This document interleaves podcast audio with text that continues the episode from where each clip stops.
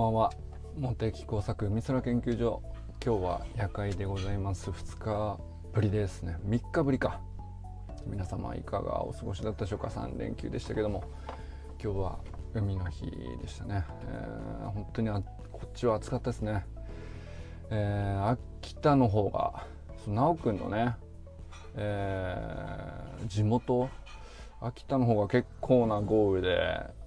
結構被害も出たという話を出てますけどね。で、ひろみさん、直くんのお母さんですね、ひろみさんの投稿とかで被災ではないか、直くんのお母さんのところは幸い無事だったと、いろんなその車の浸水とかもなくて大丈夫だったよっていうことがね、投稿されてましたけど、なんかすげえひろみさんの投稿俺大事だなと思ったんですよね。その被災じゃないんだけど、被災っていうかそれよりも前にですね、これから間違いなくもう豪雨来るなとか、なんだったら熱中症とかも一つの災害に近いぐらいのことだと思うんで、なんだったらその関東のあっちこっちで40度超えちゃうみたいなことに対しても、もうそうなることの予報を誰かに伝えてもらうじゃなくて、もう取れることはみんな取ってるなと思ってるんですけど、その情報を取った上で自分はどうしますを発信する。でね、ひろみさんもそうなんですけど、だから被災地になる前の自分はこういうふうに情報を理解して受け取った上でこういうふうに行動しますっていうことが発信されるようになってきたなと思ったんですよね。で、これは一つ俺フェーズがなんていうのかな、変わったなというか、その気象情報だけじゃないんだけども、必ずしもね、そのいろんな自然災害とかもいうものに対して向き合うときに、その予報士さんとかね、今までね、その予報士さんとか、予報士さんだけじゃなくて一部の研究者もそうなんですけど、その予報を受け取れるように情報をいっぱい発信して、注意してくださいとか避難してくださいとか呼びかけるっていう発信がずっとただね、こういろんな努力がなされてきたんですよね。それはもうだからテレビだけでは伝わらない人がいるし、伝えきれない、なんていうか込み入った話っていうのもその地元に応じていろいろあるから。あ、こんばんは、お久しぶりです。そういうことに対してどうなんていうの、何がどんな情報が必要で、どういう情報だったらちゃんと解釈して咀嚼できて実際の自分の行動に生かすところまで持っていけるのかみたいなことっていうのは、ずっと課題だったんですよ。でもそれずっとなんていうの、情報を提供する側の課題になっちゃってて、受け取る側がそのなんていうか自分ごとの課題になかなかならなくて、で結局その何かしらこう自然災害でも、困ったことでも大変、思ってた以上に大変な事態っていう危機を感じて初めてその当事者になって問題を考える、向き合うみたいなことに今までどうしてもなってたんですけど、なおくんのお母さんの投稿とかっていうのはすごくなんていうかそれをこうちょっと一段レベル上がったなと思ったんですけど、もうこれから雨が降ることはもう見えてるんですよね。でなんだったらまだ続くんじゃないですかね。明日ももう一雨来ると思うんですよ。でもそれに対して被害ゼロってわけにおそらくいかないんですっていうのも分かってて、じゃあ自分はどうします、どう備えて、最大限できることはこういうことだと今自分は考えてっていうことをね、リアルタイムに発信されてるなと思ってます。これはなんか今までそのいわゆる自然災害向けの情報、地震も含めて地震、津波、気象予報、あと何があるんですかね、まあでも自然災害だけじゃないと思うんですね。それこそ病気もそうですし、感染症みたいなこともそうですし、それやっぱりなんか自分が自律的になんていうか情報を身で受け取るだけじゃなくて、自律的に取りに行って能動的に取りに行ってどう解釈したらいいのかを本当に結構ちゃんと学んでる人が増えたなっていう、それはなんか本当に大きなことなんですよね。なんかなんていうんですかね、言ったらエンタメを見るのとアートを見るのとの違いぐらい情報に対する向き合い方って結構な違いがあって、エンタメってなんかスクリーン前にして、さあ楽しませてくださいお願いしますってひたすら受け身の状態で面白かったっていう状態になるじゃないですか。でもアートって言われるものは美術館で自分で自ら足を運んで見に行って、わざわざ見に行って、でも見てもよく分かんなかったりするんだけど、これ何なんだろうなみたいな、自分から問いかけたり向き合ったり、すぐその場でパッと見て楽しめるものでは必ずしもなかったりするものも、なんかすごく自律的じゃないと向き合えないものだったりするんですけど、アートってなんかいろんな情報とか世の中に溢れてんだけど、溢れてどうしようもないよねっていうそういうことが言われたフェーズもあるんだけど、溢れた結果それどうしたらいいのかなってみんなずっと思い続けた結果、結局自律的に自分から自ら取りに行ったものしか本当に役に立つ情報にはならないんだよね。どの情報もみんな役に立つはずなんだけど、自分から取りに行って自律的に当事者として自分が考えて咀嚼したことでしか情報が本当の情報にはならないみたいなことになんかすごい向かってんのかなっていう。でこれは自分自身にも言えることなんですけど、なんかそれをね、なんか結構長いこと自然災害に向き合う時にどういうふうに情報発信したらいいかみたいなことをすごい10年ぐらいやってたんだよね、昔ね。でそれを今やってたっていう過去形になったわけじゃないんだけど、なんか一つのやり方だけじゃないよなっていうのでいろいろ試行錯誤して模索してて、いろんな届け方どうしたらいいのか、だから届ける側に自分をずっと置いて、でも誰に向かって届けようとしてるのかもよく分かんないままずっとなんかそんなことやってたんですけど、そうこうしてるうちになんか逆に自分が届ける側だって決めつけるのも変な話で、みんなお互いね発信する側だし受け取る側だし、お互い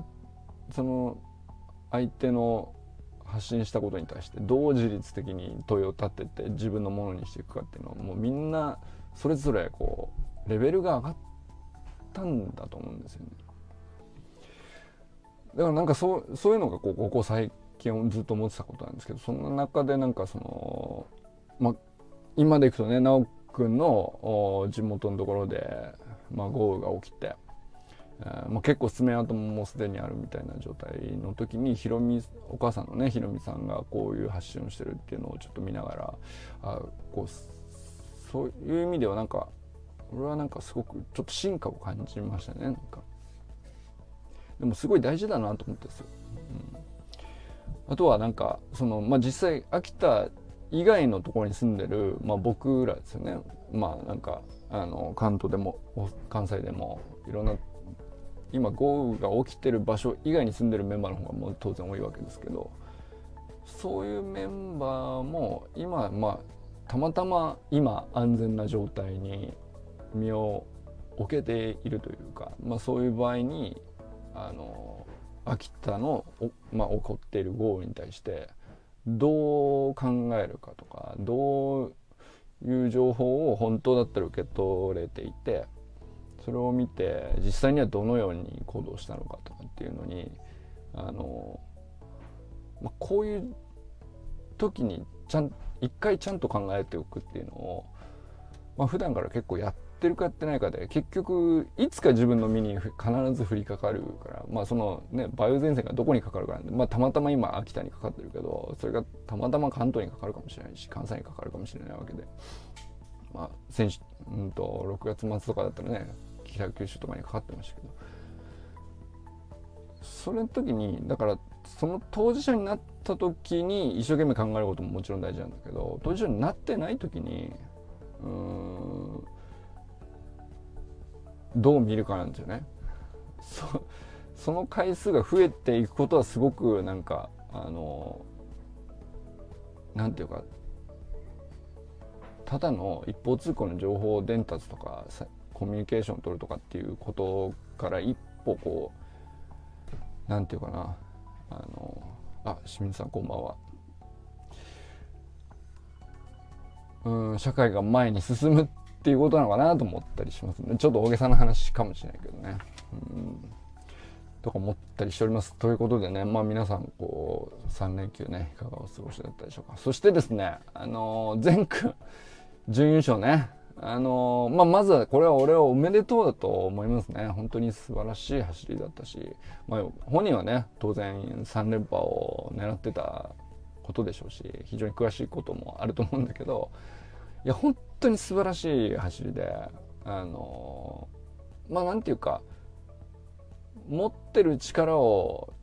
出してるように僕には見ましたね。そして優勝した子が積み上げた努力がやっぱり先行逃げ切りでどう勝ったらいいんだろうと、であいつに勝つにはどれぐらいこう突き放しておかなきゃいけないのかみたいなことをね、平井君は平井君で考えてたんだと思うんですよね。でその優勝した子だけじゃなくて、その前君のすぐ後ろの3位になった子とか、5位ぐらいまでね、本当にデッドフィードっていう感じで、だからその上位5人ぐらいはもう数秒以内のタイム差だったので、本当に談合状態だったから、なんていうか、全然ね、全君以外は僕は知らない人たちばっかりなのに、その3回のレースにおいて全君がどう頑張ってるかをずっと見てきて、全君を応援してるよね。そのことによってその前後にいる人たちがどういう努力をしないと前と競り合えないのかもう逆に言うと分かるんですよね。その前君以外のそのライバルたちにもかなり感情移入しちゃってて、俺はだからその今回のレース単発だけの話じゃなくて、これからも続いていくけどさ、こう何回ものこうレースのだから連載ものみたいになってて、一回一回が目を離せないよね。そしてこう全君一人応援してるっていうよりは、あのレースそのものの魅力がこうすごくよく伝わるよね。全君がああやってこうスタイフで話してくれたりとか、自分がどういうふうな努力を積み上げてきて結果がどうだった、その結果に対して自分はどう考えてるみたいなことをスタイフで話してくれてるわけですけど、それを聞くことで、もちろんね、全君の考えを知ることはそれはそれでこう僕らからするとさ、同じ仲間だから知りたいことが知れていいっていうのもあるんだけど、それと同時にその前回負けたメンバーなわけだよね、あそこにいる人たちは。ある意味でその2連覇を前にされちゃってる側からしたらさ、どんな努力を積み上げてどうやって前に勝つかみたいなことをみんな必死でやってきたわけじゃないですか。そこに感情移入するよね、それはね。そうするとそういう連鎖で、感情移入の連鎖で競技そのものが面白くさとかこう奥深さとかがだんだんこう理解できるようになってくるっていう、そういう順番でね、わずか2分30秒のドラマなんだけど、ものすごいものを見てるなっていう、ね、気がしましたね。あかねさんとにかくね、禅の応援から引率から、そのカン君もめきめきとねラグビーに眠り込んで、こういろいろある意味その面白くもあり大変でもあるところだと思うんですけど、本当になんかね、いやーなんかいいものを見させてもらってますね、あかねさんにね、うん、でなんかそのあかねさんが自身が直接自分の口で語る自己満育自学みたいなことをこう割と当初いろんな話してたんですけど、最近ってなんかもうそのなんていうかな、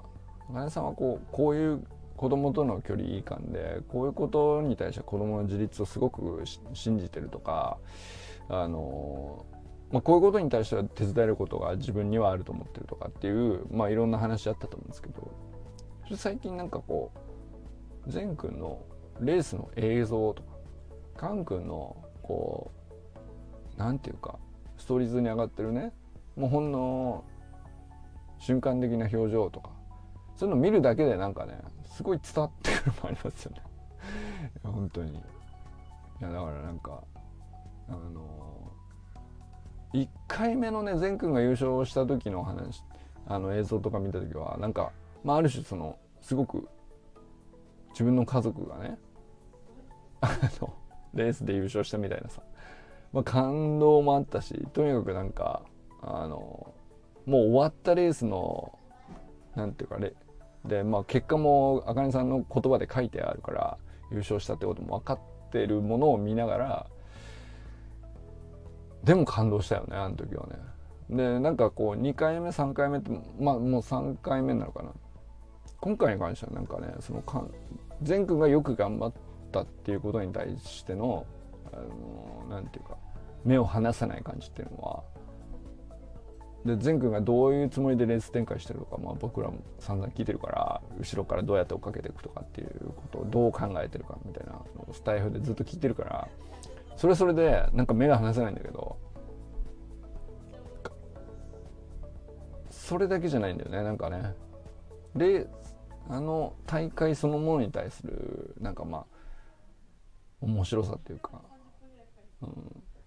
全然顔も知らないね他のライバルたちのに対しても結構俺感情移入しちゃってんだよねなんていうかねなんだったらあれを大会を主催してくれてる人たちとかもどういう気持ちであのレース見てんだろうなとか、そういうのもなんかすごく表情がなんか映ってなくても見えてきちゃう感じするんだよね、錯覚かもしれないけどね。なんかそれぐらいこうやっぱり続けてずっと見てるってこういう景色になるんだなっていうのをちょっと思ったりしてますかね。そしてそう2日もね土日とお休みしてたんで、僕もねいろいろあったんですけど、他にもなんだっけ、あとはなんだろう、友人さんがどっか行ったりしたな、なんかな忘れちゃったけど、なんかどっちかっていうと友人さんともう2チャームの結果に引っ張られちゃうからなかなか1点差ゲームばっかりで勝てないみたいなことに対して、そのね新庄監督がこういう風にコメントしてるみたいな、その考え方の話とか、なんか最近ちょっと友人さんがデイリートラッキングにとどまらなくて、ちょっとプチ倫理が入ってるっていうか、その日ハムファンとして結果だけシェアしてるところから始まったんだけど、それを見てどう思うっていう一言が割と入るようになったじゃないですか。あれがなんかこうちょうどよくねなんか響きますよね。あとはなんだ、ゆきかさんが奥多摩行ってたんでしたっけそうなんかすげえわかるなと思ったんですけど、たまに要するに普段だったらね東京の近郊でお仕事されてると思うんですけど、それはそれですごい子供たちとこう向き合って、ガチゲーマーだったのがびっくり。ゲーマーの話したねそうかスト2の話したな、そういえばなそれも面白かったね。そうそう、なんかあれもなかなかね、普段そのただ Facebook の友人ですってつながってるだけだとなかなか出てこない話の一つかもしれないですね。なんか言うほどでもないよなみたいな話になるよね。でも俺はなんかああいうのを聞けた時がサロンメンバーになってよかったなって思う瞬間の一つではあるかなと思ったりしますよね。そうそうそう、まあだから清水さんのこうメタル好きだったとかさ、あ、そうなのって思う、そこまでシェアする間柄って意外といなかったりするところをちょこちょこポロッと出てくるじゃないですか。やっぱ何ヶ月も一緒にいたりすると、あれいいよね。そうそう、ガチゲームの話よかったな、いやなんかあれ面白いよね。でもなんかゲームに俺なんでハマっちゃうのかっていうのは、まあ、ゲームのなんかそのよくできたゲームってさ、あ、なおくんこんばんは、秋田大丈夫ですかさんのね投稿をちょこちょこ見たりしてましたけど、まあゲームの話とかちょっと今混ざっちゃったなそんで言うき方の話とかね、あとどこ行ったっけ。お、こんばんは。お、今どこ？秋田です。あー、実家戻ってんだ。ちょうどどうですかこちらは。奇跡的に僕の家は大丈夫で、あ、ただよかったね、住所が広を持ってって言って、多分よく全国ニュースでこの地区はみたいな感じで出てたので、本当に1本2本ずれてたらよくニュースによってなるほどね状況だったんですけど、まだ終わってない感じですね。ようやく泥水は引けてって感じでも、まだこう浸水された方はそうだよね。はい。で雨ももう一雨来るよこれ。またか明日明後日。そうだよね。そうですね。だから今日本当に野球できたのが良かったっていうか、僕も今日はできたんだ。はい、入れないので、なんとか教え子たちの試合を1試合でも見れたっていうのは。そっかそっか、試合あれか、甲子園の予選か。予選今ベスト8に。おお、素晴らしい。はい。で、土曜日から帰ってたので、いろいろこう順延も2日して。そっかそっか。難しい中だったんですけど、久しぶりに会ってこうたわいもない話をしつつ、心のコンディションを調整するお手伝いできたから。あ、なるほどなるほど。じゃあな、そう、相手がいないとたわいもない話も結局できないからね。やっぱそこは最近卒論の、に繋がるかもしれないですけど、やっぱその学生コーチじゃないですけど、この場合はなんか、選手と監督以外の人が空間にいるっていうのは、あー、なるほどね。あ、確かに。で、ただの OB ではなく、その子たちにとってまあ OB っちゃ OB だけど、一応先生もしてたので、なんかこう変な立場なんですけど、でもその第三の場所が必要なんだな、スターバックス的な場所が。そうですね。やっぱりなるほどな。僕もだからあえて監督さんとかがいる監督室みたいなところあるんですけど、本来であれば休憩実習中とかもそこで着替えたりとか、そこで監督さんともっと話したりとかするとじゃなくて、現役時代も使ってた選手の部室で選手着替えたりして。なるほどね。で、今回も選手の部分で、まあ、やっぱりそのもちろん外に出せないような話とかも出るんですけど、だからそれも含めて、そこでいろいろ話してるの面白くて。なるほどね。それもでも意図してそっち側にずっと居続けるっていうのがなかったら聞けない話ってやっぱりいっぱいあるよね。そうですね。なるほど。それはでもなんかその単なるコーチングのスキル云々の話じゃなくて、立場と距離となんだろうね、なんて表現していいかわかんないけど、でもなんかその当事者からちょうどよくなんか離れた場所にいる誰かが必要なんだろうね。そうですね。なんかまあ他の高校とかだったら、はいはい、それこそなんかスリントコーチとかちゃんとした、はいはい、逆に形がないと受けてもらえないっていうのはきっとあると思う。そうだね。男はそれでありつつ、ただ母校、あともう 2,3 年間は直接関わった子たちが、まあ頑張ってくれる時期なので、なるほど。少なくともその時期は僕の将来設計的にも直接こう秋田中央の何かっていう感じではないので、なるほどね。続きこんな感じでなんかちょっとポってなんかから帰ってくる。よくわかんないけど OB らしいよみたいな人で、なるほどね。そう、それもさ、なんか本当に距離もあるけどタイミングもね、ずっとじゃないんだろうね、はい、きっとね。そうですね。本当今だけだと思うんです。実習で関わったっていうのが大きいので、単発ものでもないけど1年間ずっとでもない、ちょうどいい頻度っていうか距離と頻度っていうのがなんかありそうな気がするね、はい、面白いね。面白いもんで、久しぶりに会って、なんか近況報告したら、なんかなおさん僕好きな子できましたとかあ、いいね。あ、それを言える相手になるのはなかなかのことだよね。で、誰とか言って、僕1年生の担当だったんで、1年生の誰々ちゃんですけど、おおー、あれか、面白いわみたいな感じで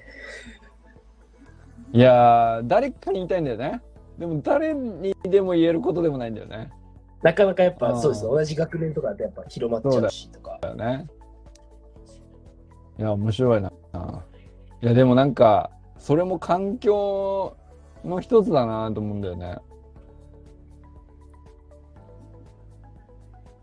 なんか練習環境とかさ、はい、誰が指導者かとかコーチにいい人がいるかとかも環境だけど、まあ、あと同年代の仲間でどんなライバルがいるかとか、そういうのをよく環境要因として言うけど、意外とちゃんと語られないけど結構でかい環境だよね。あ、そうですね、そう、あと家族かな。だからその家庭でどういう環境状態にあるかとか、そこまでは割と言われるかなと思うんです、はい、やっぱこうちょうどいい距離なのかもしれないですね、なんか変に2つ上とか2つその被ってたりすると、それはそれでこうなんかあって、今日も応援の時2つ下の後輩いましたけど、はいはいはい、そこはやっぱ直接関わってるんで、先輩だって感じがするけど、なるほどね。離れすぎず、でもまあ、5つ上のちょっとお兄さんとかぐらいなんで、ちょうどいいのかもしれないですね。なるほどな。それでも逆にこう、俺自分の高校戻って今その立場に立てる、誰でも立てるもんじゃないなと思うんだよ、自分のこと考えたら、はい、俺今更自分の高校戻ってそうなれる条件が整ってないなってすごい自覚があるんですよねなんか急に来てもまあ OB は OB かもしれんけどみたいな感じになるだけだ、はい、そうなるにはなんかいろんな条件ありそうな気がするね。そうですね。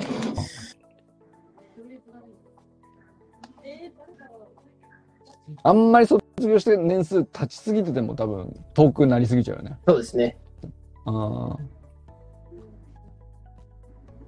と現役時代どういう人だったかっていうのは知ってる方がいいの？知らなくてもいい？どっちなの？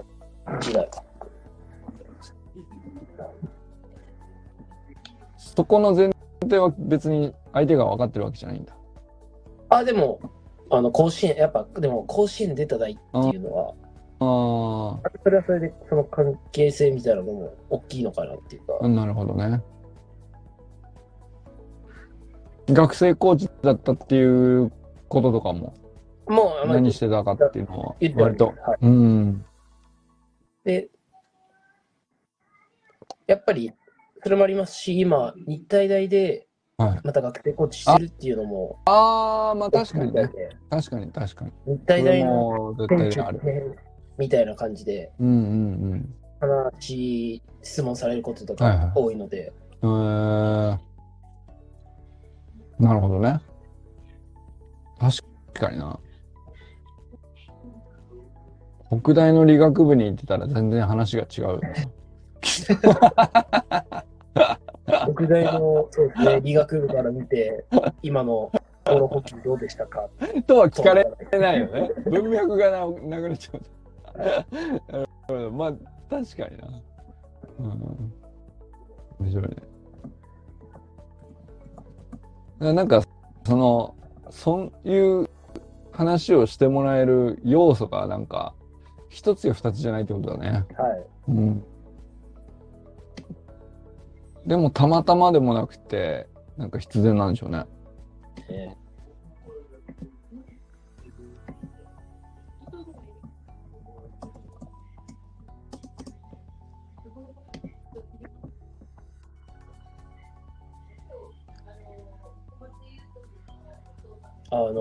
応援が久しぶりで、吹奏楽のやっぱ改めてこう環境3年ぶり声出していいみたいな感じになったところ。声出しとかブラバンは声出しはしてたと思いますけど、ブラバンはもしかしたら僕たち以来4年ぶり5年ぶりぐらいの4年ぶりかもしれないです。なるほどな。まあでもよかったよね。なんかこういろいろ思い出しました。今日のその相手は全然関係ないですけど、場所が決勝戦、同じ決勝戦の時使った球場の、しかも同じ三塁側だったので、まあ、僕はスタンドにはいなかったんですけ ど、あでもここからこうみんな応援して甲子園決めたんだなっていうのは、振り返って。なるほど。いやいいな。なんかやっぱ球場ってそこ自体がねちゃんと記憶に残るフィールドだからさ、なんか体育館競技とはそこがなんかちょっと違うよね。なんかこうやっぱ野球、まあサッカーもそうだと思うんですけど、やっぱスタンドが広いのでこう入った瞬間のおーって感じの感覚は一度は誰かみんな味わってほしい。そうだよね。なんかそうプロが作ってなくてもすっごくエンタメ性が高いのよ。なんか、はい、特別な演出とかしてなくてもさ。まあでもブラバン入ってるってすごいよね、やっぱりね。あれある競技ないもんね。ではないと思う。あれすごい仕組みだよなと思うな。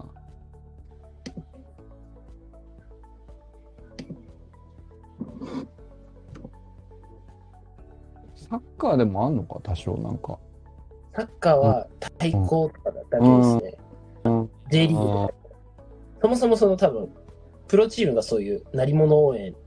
の文化がないと思って対抗でこうドーンみたいな感じで。あと確かにな。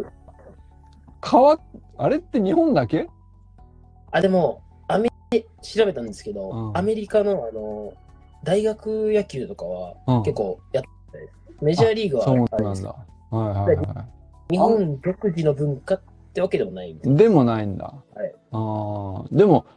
なんか納得いくよな。なんかああいう場所でブラバンやっ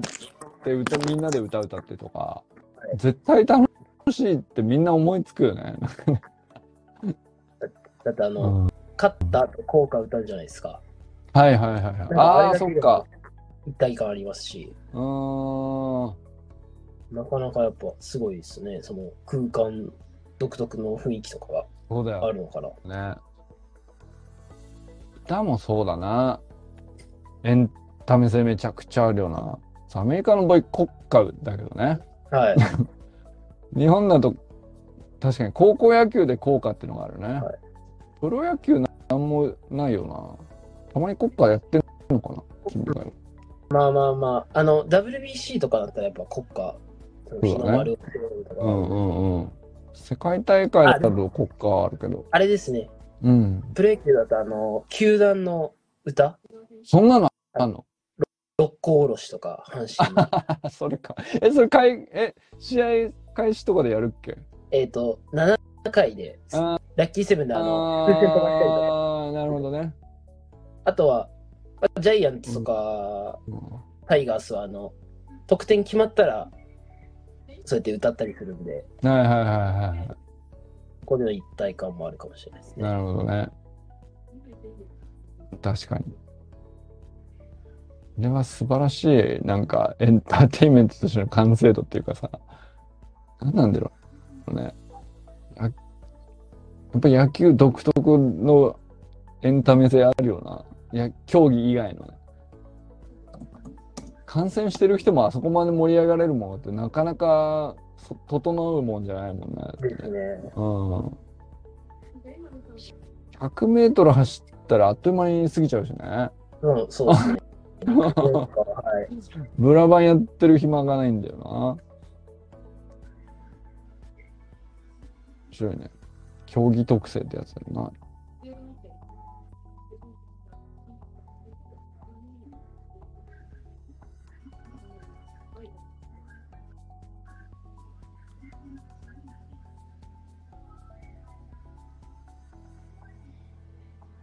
明日帰ってくるんですか？今日か明日の朝飛行機で帰ります。あ、そうなんだ。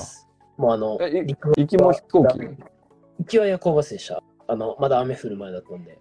ああ、なるほど。もう陸上ではちょっと厳しい感じなんだ。止まっちゃってる。まあ車とかなら大丈夫なんですけど、はいはいはいはい、新幹線もまだ安全点検してないので。なるほどね。使えないみたいなで、そこまで詰まってたな。いや、めちゃめちゃ降りましたね。あ、実際降ってるのを体感した。体感しました。で、本当にもう水たまりとかあって、あ、ここ通れない、ここ通れない。ちょっと過去見たことない感じなんではあった。間違いないです。秋田はなかなか過去どれぐらいが最高なんだろうね。ですね。あんまり、まあ、台風とかも奥羽山脈ってそうだよね、あっちで塞がれちゃうもんね。あるので、なんか大体そこら辺の前に温帯低気圧とかになるイメージなので、うんうん、まあ、大雨っつったってここまでいかないよねっていうので、大体終わっちゃうもんね。今回はこう横からガーってなんか、そうだよね、日本海から入ってくるパターンでそうそうないもんね、はいはい、そうだな。なんか俺もいくつかは記憶にあるけど、福島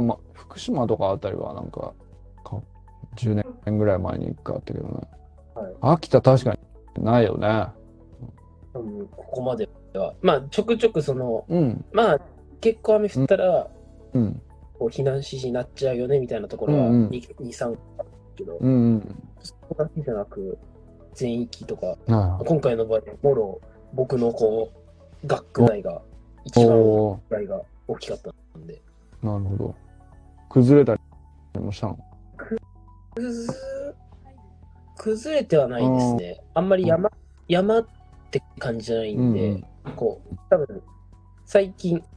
近でもないですけど、はいはい、ここ数百年ぐらいでこう再開発されたところなんで、うん、なるほど。最寄りが秋田駅なんですけど、秋田駅の東口が今回僕たちが住んでるところ、はいはい、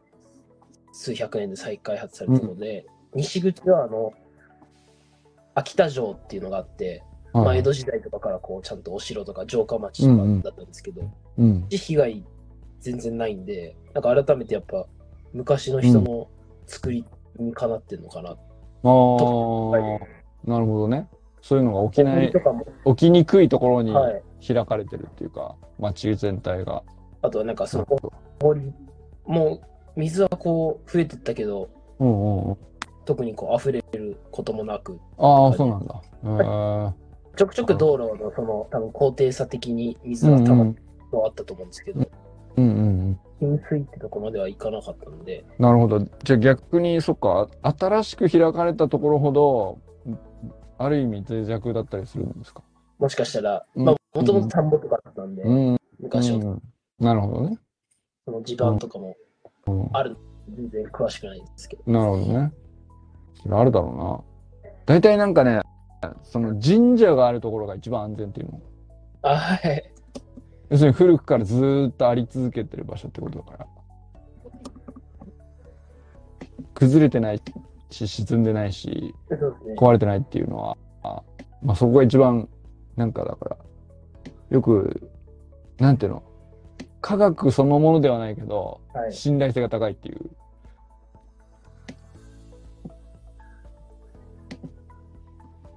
今回はその神社の近くが水一番こ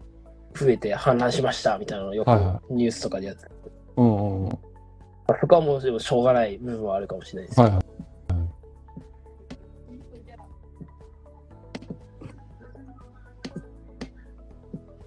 本当他人事じゃないなって思いました、うん、いや他人事っていうか当事者だよね、完全にね。うんうん、ひろみさんなんかだから施設でお手伝いしてるみたいなことだったじゃないですか。ちょうど出勤日、うん、あ、そうだったんだ。そっか、避難所になってって。ああ、そっかそっかそっか。出勤して働いてる先が避難所になってるの。そうですね。の話なんだっけ。ただその避難所まで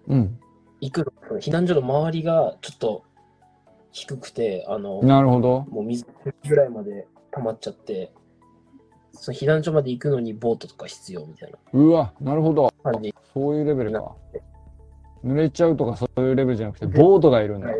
はい、ああ。大変だったみたいですね。なるほどね。でもなんかあえて好き勝手うん、いろいろ紙を作って、うん、貼って、うん、投稿してたと思うんですけど、うんうんうんうん。いや、なんかああいうの大事だなと思ったよね。うん。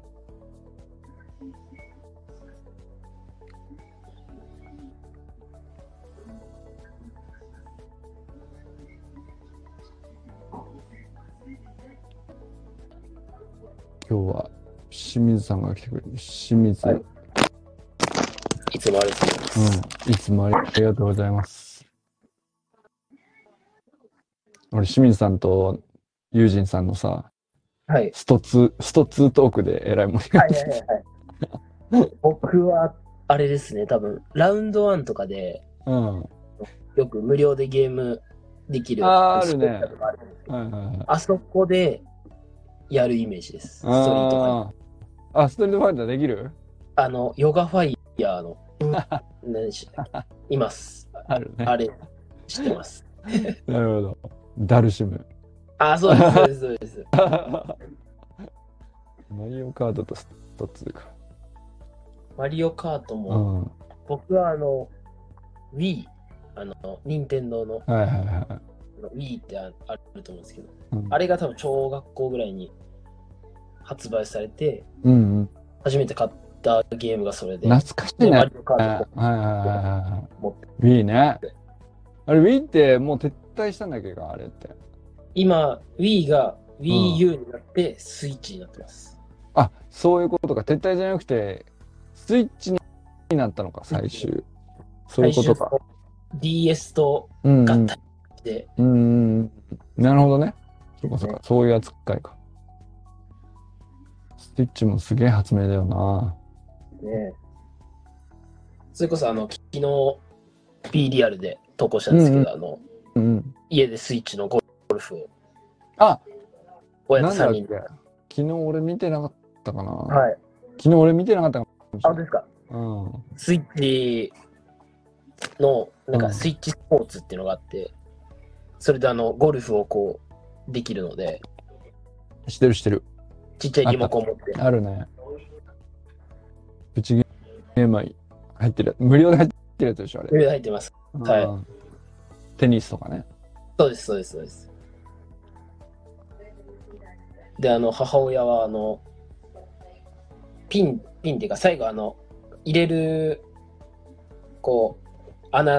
ってピン刺してるじゃないですか。はいはいはい。まあ、普通だったら、こう、コロコロコロ、カコンって入ると思うんですけど、母親は、まあ、ゲーム上なんですけど、うん、カーンって、その旗にパンって当てて、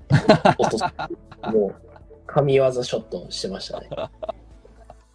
なるほど。あ、いいね。え、実際、あれ、佐藤家はみんなゴルフできるんだっけ？お母さんもできるの？母親も昔、父とこう、やったみたいです。回ったことあるみたいな。じゃあ3人でもできんだ。じゃあ経験はあるっていう。まだ家族で回ったことはないの？はないですね。もう僕がその本格参戦したのが今年からなんで。そっか、はい、じゃあこれからか。これから、なるほどな。ゴルフ家族でできたら羨ましいな。うん。まずは父親母親を倒してから修行して友人さんにチャレンジっていう感じで。なるほど。え、今まだお父さんの方がうまいんだっけ？スコア的にはまあ同じぐらいですね。でも安定してるのは父親だと思います、うん、きっと。お母さんとはまだやってないな。やってないですね。うん、まだまだ友人さんにはかないません。友人さんすげえんだな、やっぱりな。すごい、ね。あんまり俺そのゴルフのスコアとかよくわかんないけど、はい、でも80切ってんの見たことないもんね。やってる人のやってるので。相当よな。僕が野球始めたての、うん、なんか小学生だったら、もう友人さん、もうメジャーリーガー、ね、そういう感じだよな。そういうレベルのスコアだよね。え、だっ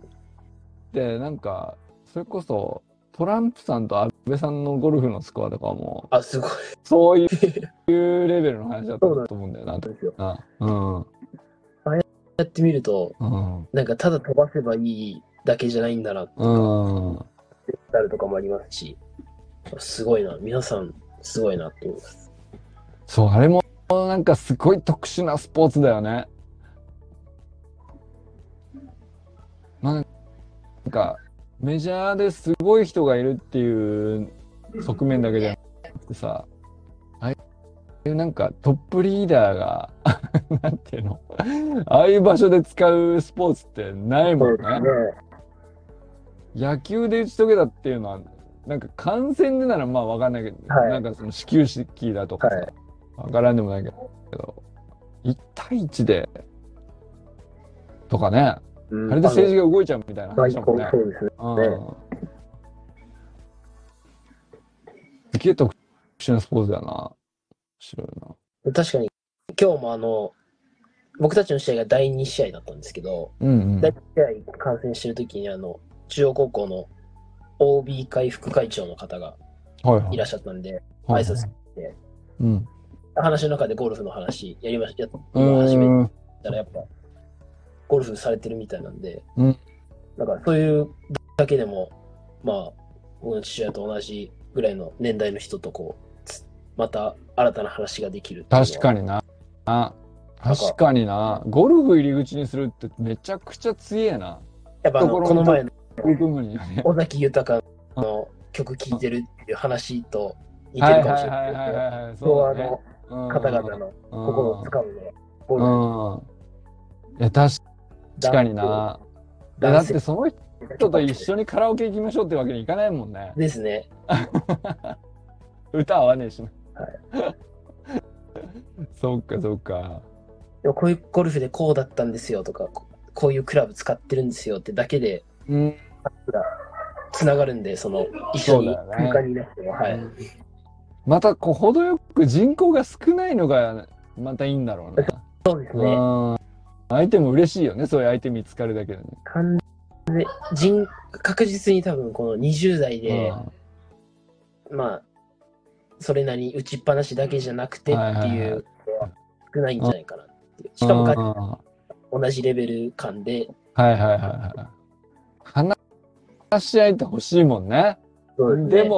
もいつも言ってるおじさん同士だけでもなんかちょっと刺激が少ないっていう状態にきっとみんななってるからね。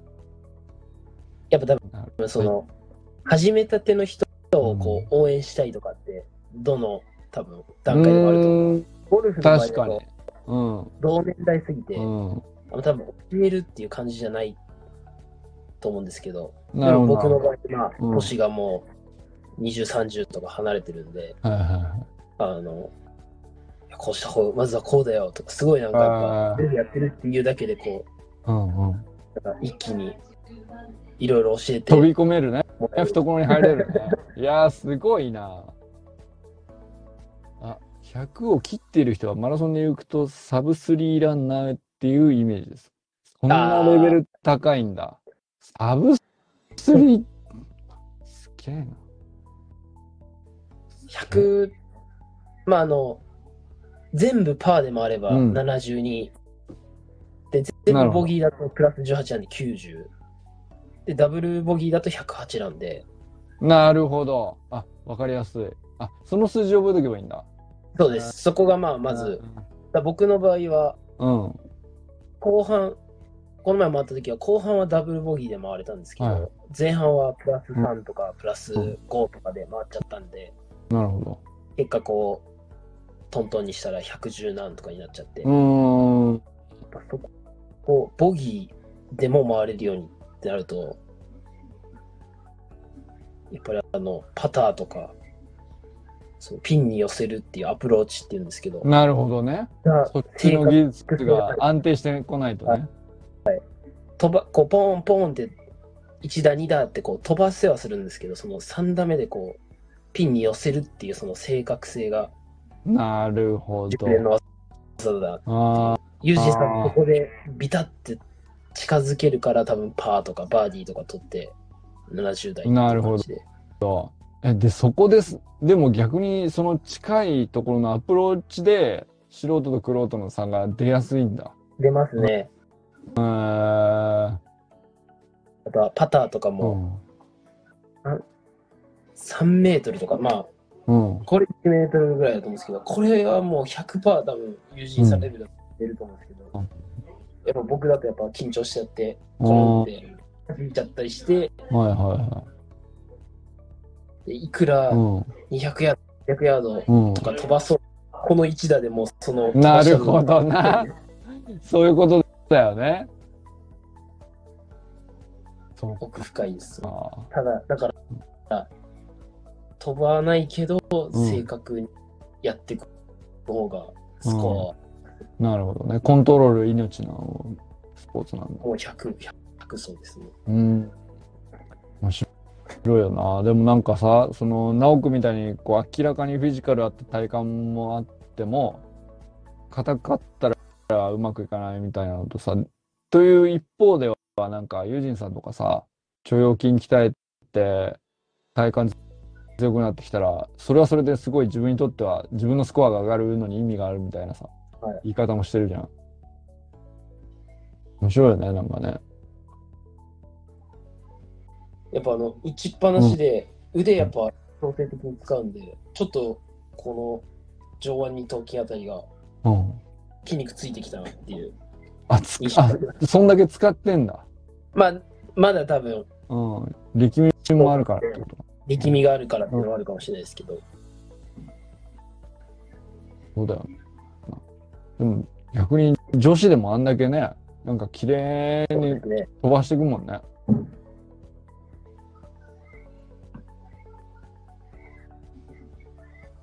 なおくんはサブ 3.5 ぐらいなのか。マラソンに例えるね。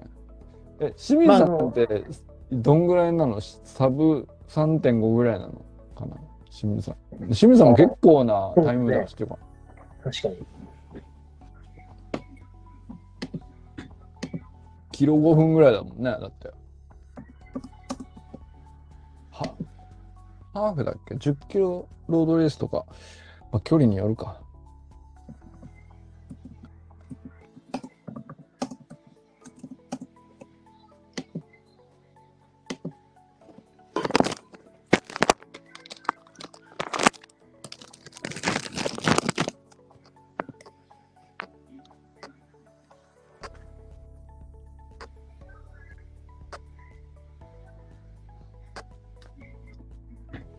あっという間に1時間だったな。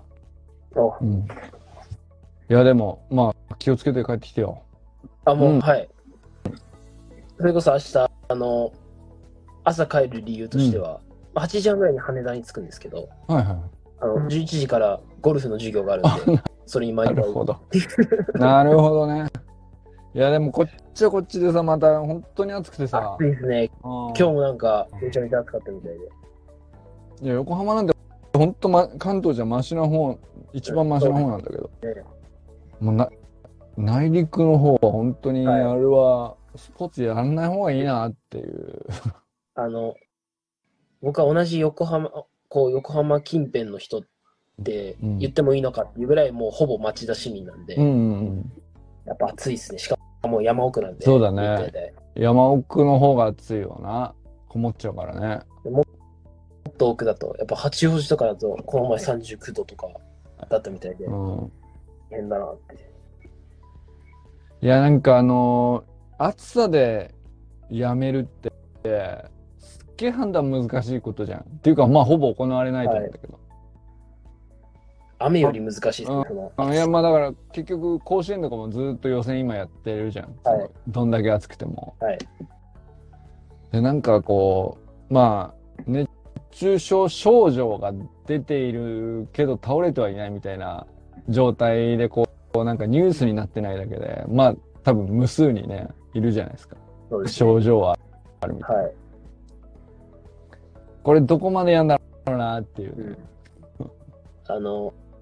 兵庫の今地方大会でも、うん、滝川二高っていう強いチームがあるんですけど、はい、そこに途中まで勝ってた明石南高校っていうところがあって、うんうん、結局足つっちゃって逆転。ああ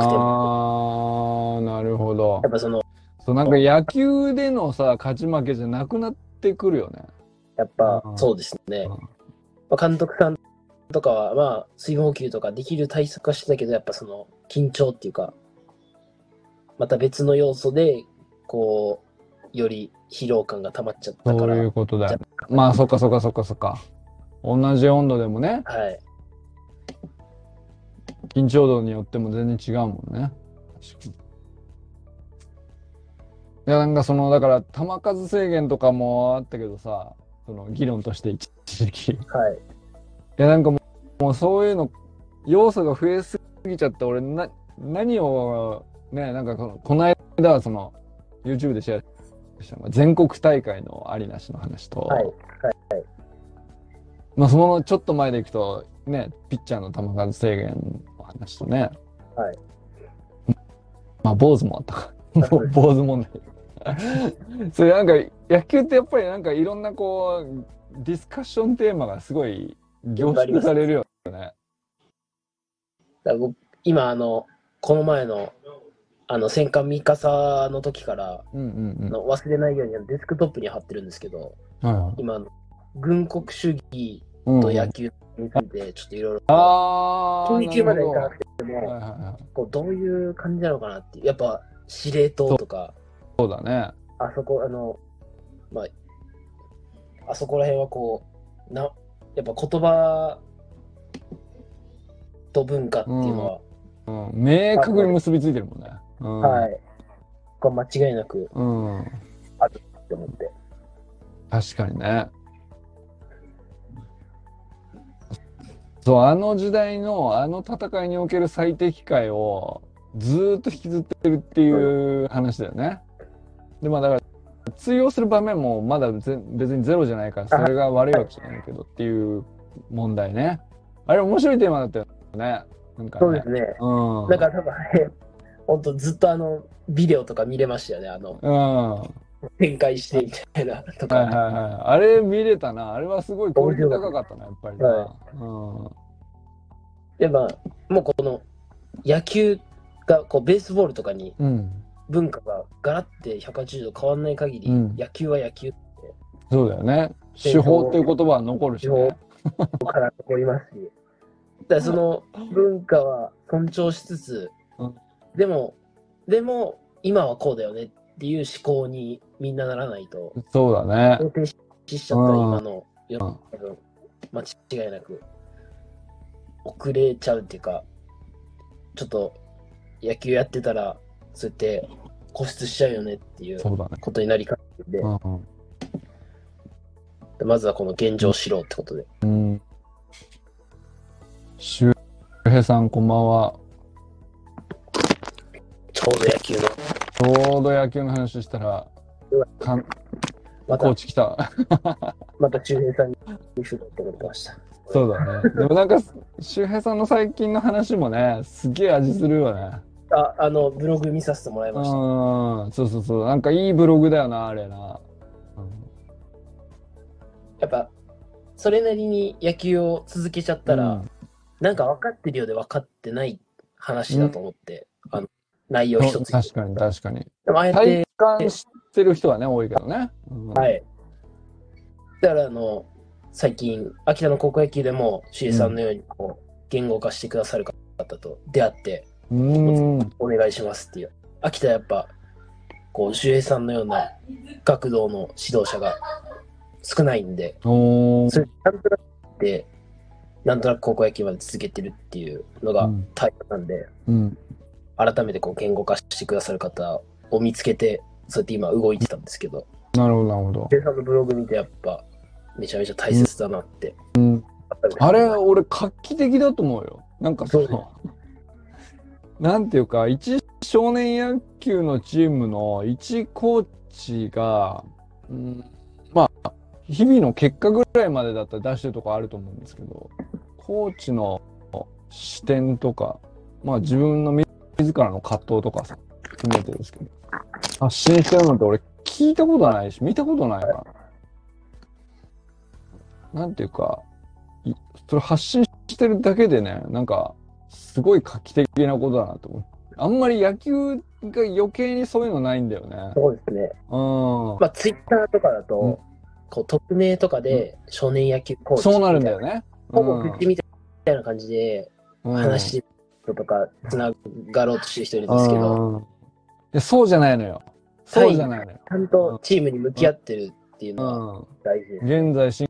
行形で今自分が当事者で。悩んでもいるしこう考えてるっていうのも軸があるみたいなしっかりしたブログっていうかさ、まあブログじゃなくてもいいんだけど、はい、あれだけのちゃんとしたかこうなんか自分に責任を持った言葉っていうかあれすっげえ難しいんだろうね。やっぱり逆に野球って競技に独特難しさがあるのかな。なんかサッカーは結構ある気がするんだよね、はい、ああいうの、うんうん、サッカーの言語化ってすげえなんかたくさん見るんだよな、不思議と。難しいっすよね、うん、ほんと少年野球が、うん、ほんとほっとけば、うん、ミカサで見た、うん、なんか球をこう動かしてる絵あったじゃないですか、はいはいはい、これの野球部みたいな、こいつ絶対3年生だろみたいなな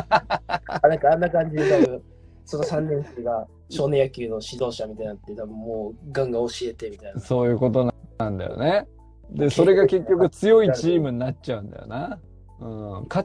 ちゃうのよそういうチームが。でもそうなったらもう教育っていうのかなとか思いながら、うん、そうなんだよね。共に育つでは少なくともなくなるよねあれは、うんから働けんであれ、うんうん、いやだからなんかそのすごく優秀な機械なんだよね、なんか製品としては、はい、システムとしては、はいはいはい、全くこうエラーが少なければ少ないほど優秀な製品みたいな意味でいくとそこには限りなく近くなって、はいでそれが結局結果を出してしまうっていう、はい、エラーが少なくてストライクが入ってでなおかつ一個一個の精度が高くてみたいな、まあ、そういう競技なんだよな、はい、やっぱりなんか特性としてね、そこがなんかそのサッカーの言語化を必要とする競技特性とちょっとだいぶ違う話なんだよね。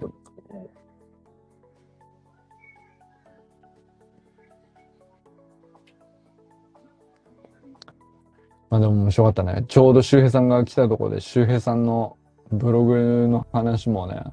これ本当に率直に触れてよかったですからね。はい、うん、ぜひね、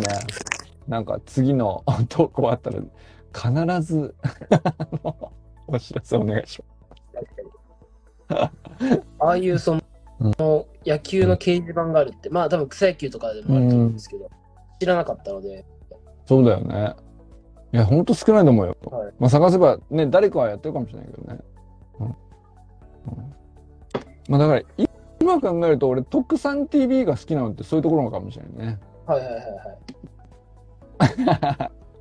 はいこんばんは、すみません、機能不全です酔っ払ってますいやお疲れ様です。ゆっくり飲んでください。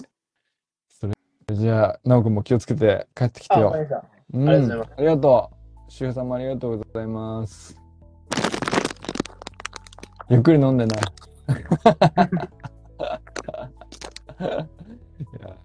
じゃあおやすみなさい。